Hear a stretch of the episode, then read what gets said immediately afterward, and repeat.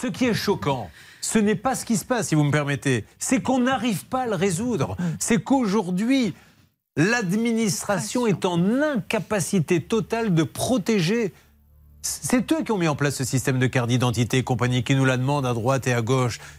Maintenant, il faut trouver la parade, les amis. Eux, ils sont en train de s'enfoncer à petit feu. C'est dingue. C'est des années de stress. Surtout que l'administration, maintenant, très souvent, réclame les pièces d'identité par mail.